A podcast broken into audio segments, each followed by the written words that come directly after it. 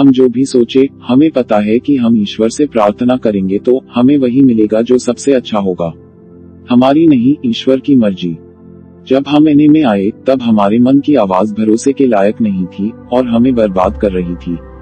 Addiction ने हमारी आकांक्षा, हमारी समझ को खोखला कर दिया था।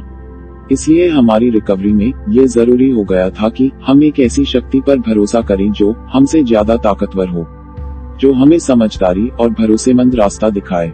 धीरे धीरे हम इस शक्ति के भरोसे चलने लगे और इसके द्वारा दी हुई आंतरिक दिशा पर बढ़ने लगे। जैसा कि कुछ भी सीखने में अभ्यास लगता है, उसी प्रकार हमें सिर्फ़ ईश्वर की मर्ज़ी के लिए और उसे निभाने के लिए प्रार्थना करनी होगी। हमारा एडिक्शन वाला मतलबी और अहंकार से भरा दृष्टिकोण एक रात में गायब नहीं हो जाएगा। हो सकता है कि इसका हमारी रिकवरी पर भी असर पड़े। हमें चाहिए कि इस दोष को अपने अंदर से निकालने के लिए भी हम प्रार्थना करें।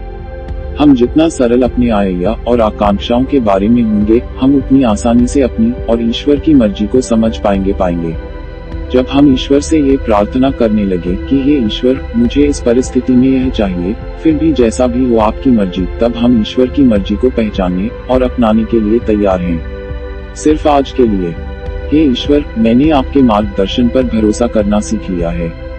यहाँ जीवन जीने के बारे में मेरे भी कुछ आइडिया है, जिन्हें मैं आपके साथ शेयर करता हूँ।